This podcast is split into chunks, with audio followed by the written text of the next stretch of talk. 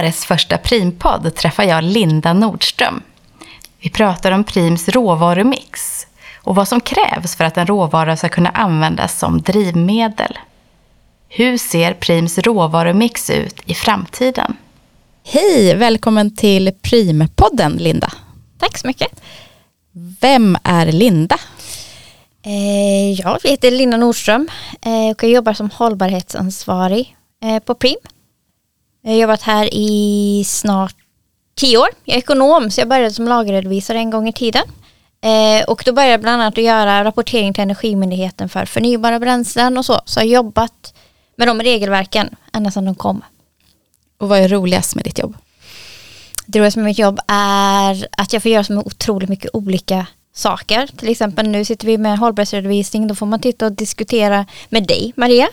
Eh, hur olika bilder och grafer ska se ut. Eh, ibland sitter jag och läser, lusläser lagstiftning för att eh, klura ut om vi kan göra en affär på just det sätt vi vill eller inte.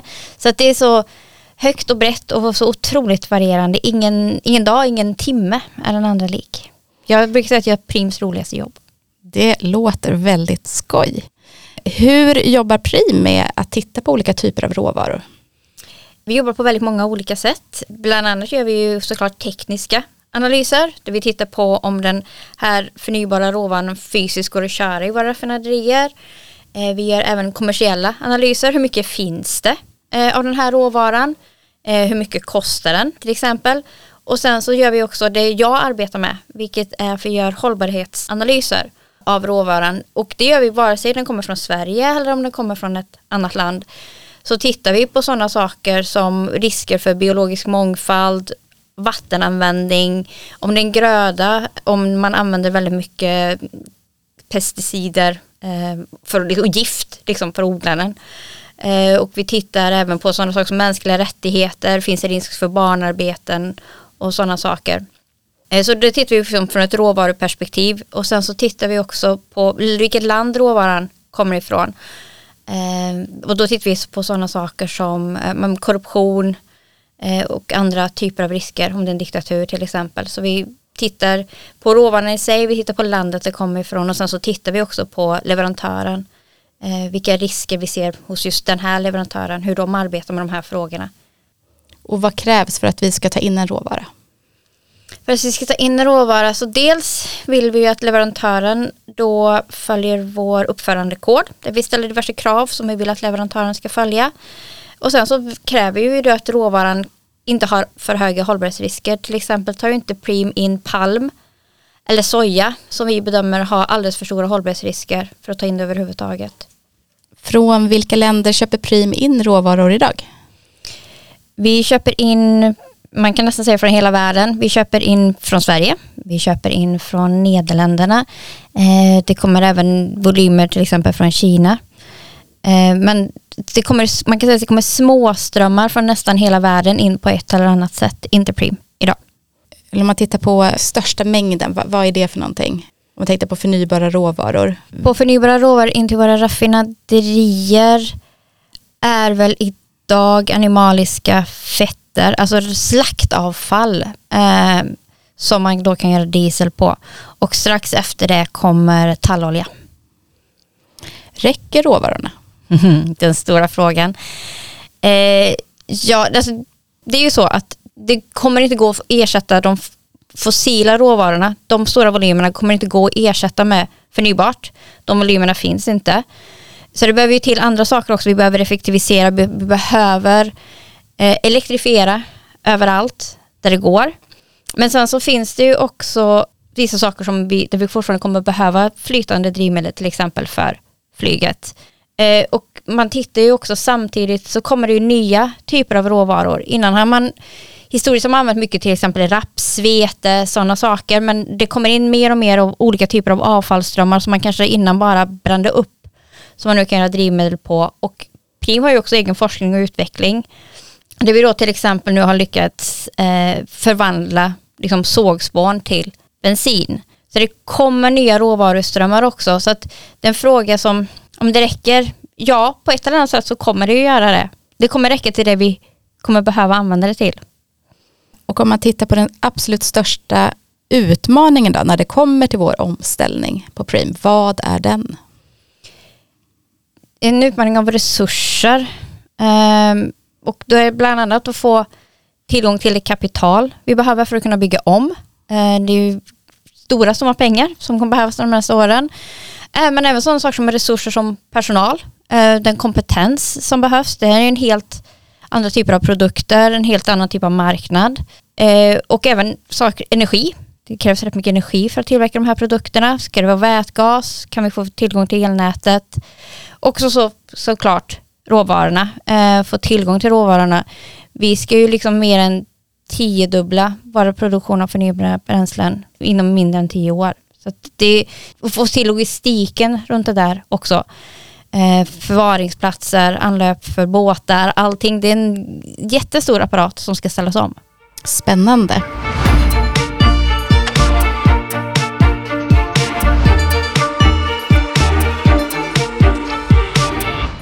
Om vi nördar ner oss i den här analysen då av råvarorna, kan du liksom lite mer specifikt berätta vad gör man när man analyserar en råvara? Vi tittar på den ur väldigt många hållbarhetsperspektiv, bland annat. Och det är det vi pratar om, just hållbarheten. Vi gör research, dels vi tittar på olika rapporter, vi tittar, googlar en massa eh, för att ta reda på sådana saker som vatten, vattenanvändning, eh, finns det problem med liksom, biologiska mångfalder, har man huggit ner skog för att kunna använda den här råvaran? I vissa typer av råvaror så kan du se i kedjan att det finns väldigt stora risker att det kan vara barnarbete involverat eh, och sådana saker. Och sen så tittar vi ju också, vi använder också olika typer av rapporter från, från utsidan som är gjort av olika typer av organisationer och så. Och så gör vi en samlad bedömning från alla de här olika perspektiven. Och så får råvaran en riskklassificering från låg till hög risk. Och är det hög risk, eller är det medium till hög risk så tar vi inte in den eh, på prim. Vad skulle en sån råvara kunna vara? Palmolja till exempel och soja. Palmolja har vi ju inte historiskt sett mm. och sedan några år är också även soja mm. eh, svartlistat. Mm. Om man tittar på processen då, hur går det till när vi tar in en ny råvara som sedan då kanske blir då förnybar diesel? Dels kan det komma från vår forskning och utvecklingssida som har tagit fram det tillsammans med en samarbetsorganisation eller till exempel Chalmers från scratch mer eller mindre. Man har utarbetat och skapat den här nya råvaran för att kunna köra in den i ett raffinaderi. Eller så kan det vara så att våra inköpare, våra, vi kallar dem biotraders, är ute på marknaden och hittar potentiella råvaruströmmar vi skulle kunna använda. Eh, och då tar vi in dem eh, i den här gruppen. Så säga. Vi har en grupp som tittar på och utvärderar råvaror. Eh, gå in där, vi gör en hållbarhetsutvärdering bland annat, för självklart också tekniska analyser och så vidare. Och så tar vi ett beslut att ja, men det här är någonting vi vill gå vidare med. Eh, och det, det, kan vara ett väldigt, det kan ju ta tio år eh, från att vi börjar eller så kan det vara väldigt snabbt att det kan vara några veckor. Att vi hittar någonting nytt tills vi faktiskt bestämmer för oss för att köpa in det. Och sen hur går själva testningen till då innan produkten är ute i våra anläggningar? Ja, men det är en helt ny råvara eh, som liksom inte finns på marknaden sedan innan. Så det blir ju en väldigt lång testperiod. Du börjar med att kanske göra tester i labbet för att se, liksom, går det här ens att köra? Eh, sen kan man göra tester i, på till exempel samarbete med forskningsinstitut som RISE, där man kör igenom en mindre volym i en liten testanläggning. Till att det vi gör nu, när vi nu i veckorna kommer eh, testa att köra en olja baserad på däck, en däckpyrolysolja, i anläggningen på plats för att se hur det fungerar och hur det reagerar. Så det är från små, små test till de stora testerna nu faktiskt kör igenom på riktigt. Är er eh, avdelning också, kollar ni också på cirkulära råvaror? Ja, eh, det gör vi. För det här, ja, det här blir, man kan ju säga att däckprolysen på sätt och vis blir en cirkulär råvara. För hälft, till hälften består den av förnybart gummi, till hälften består den av fossilt ursprung. Eh, så de, den har ju då potential att kunna bli en cirkulär råvara. Spännande. Finns det någon större teknisk råvaruutmaning som vi fortfarande försöker hitta en lösning på? Eh, ja, jag frågade min eh, kollega Olof Örman som då är forsknings och utvecklingsansvarig på Preem. Eh, ja, det finns många, många tekniska utmaningar. Just det här steget från att ta en råvara till att den faktiskt går att köra igenom ett raffinaderi kan ju kräva rätt många olika steg för de förnybara råvarorna är väldigt, väldigt olika sinsemellan. En, en råolja är mer en råolja medan de förnybara råvarorna är ja, otroligt mycket olika typer av, av kolväten. Och det finns också, det kan innehålla saker som gör att rör kloggar igen och sådana saker är en förnybar råvara. Eh, temperaturer, vi måste uppvärmda cisterner. Det finns en massa sådana här saker som är krångligare när det gäller förnybart. Så det, det finns väldigt många olika utmaningar som är olika svåra att lösa. Om vi tittar på Preems råvarumix, hur kommer den se ut i framtiden? Ja, eh, det kommer ju ske, vi kommer ju då som vi pratat om ha in mycket större volymer, vilket självklart kommer påverka råvarumixen. Eh, och också allt eftersom vi bygger om våra raffinaderier så kommer de kunna ta mer och mer komplicerade råvaror och kör till viss del rapsolja i raffinaderiet i Lysekil idag. Det är för att det är en lätt produkt att arbeta med som kan vara bra att börja med. Eh, men har ju också klimatförändringarna. Vi kommer ha problem att kunna använda sådana som, kan man, sånt som man kan äta eller använda till foder kommer i framtiden bli svårt att använda och göra drivmedel av och bränna upp. Eh, så det, de råvarorna kommer i framtiden bli mindre och mindre av. Det kommer bli mer och mer olika typer av avfall eh, som vi hittar. En skillnad i råvaruströmmarna kommer också troligtvis vara att idag importerar Europa väldigt mycket från Asien när det gäller råvaror till drivmedel. De strömmarna kommer troligtvis tajtas till i framtiden för att de kommer själva behöva ha egna mandat, eh, de här råvarorna för att göra egna förnybara drivmedel. Och då kommer vi behöva leta strömmar ännu mer, det som finns här i Europa. Och vara mer innovativa och, och uppfinna saker. Många pratar ju om det här med vikten av inhemsk produktion. Varför kan vi inte bara ta eh, restprodukter från eh, Sverige? Eh, som hållbarhetsansvarig tycker jag det har varit jätteskönt. Men volymerna. Mm. Det finns inte idag tillräckligt med volymer. Men det är ju någonting som vi jobbar på hela tiden tillsammans med olika, men det finns till exempel strömmar från, avfallsströmmar från jordbruket eller andra avfallsströmmar från, från skogsindustrin eller så som vi skulle kunna använda och göra drivmedel av.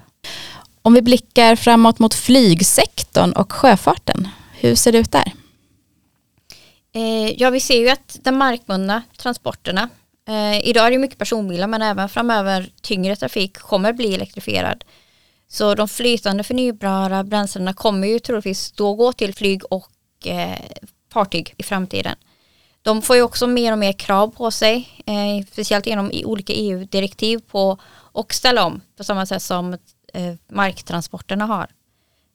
Så det är absolut en framtidsmarknad för oss. Och vi tittar ju på förnybart flygbränsle bland annat. Men om man tittar på sjöfarten då, vad, vad för typ av förnybara råvaror kommer dessa gå på?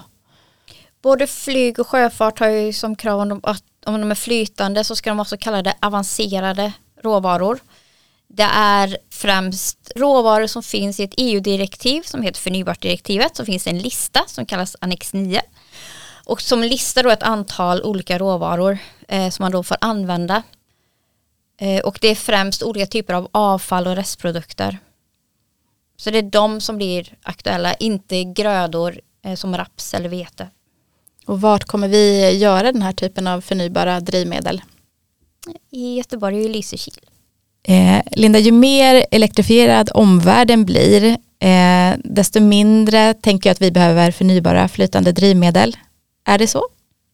Ja, till marktransporter och land. Eh, men det kommer fortfarande behövas flytande drivmedel till sådana bitar som inte kan elektrifieras. Till exempel tunga transporter som ska gå långa sträckor. Eh, eller flyget såklart. Eh, eller fartygstrafiken.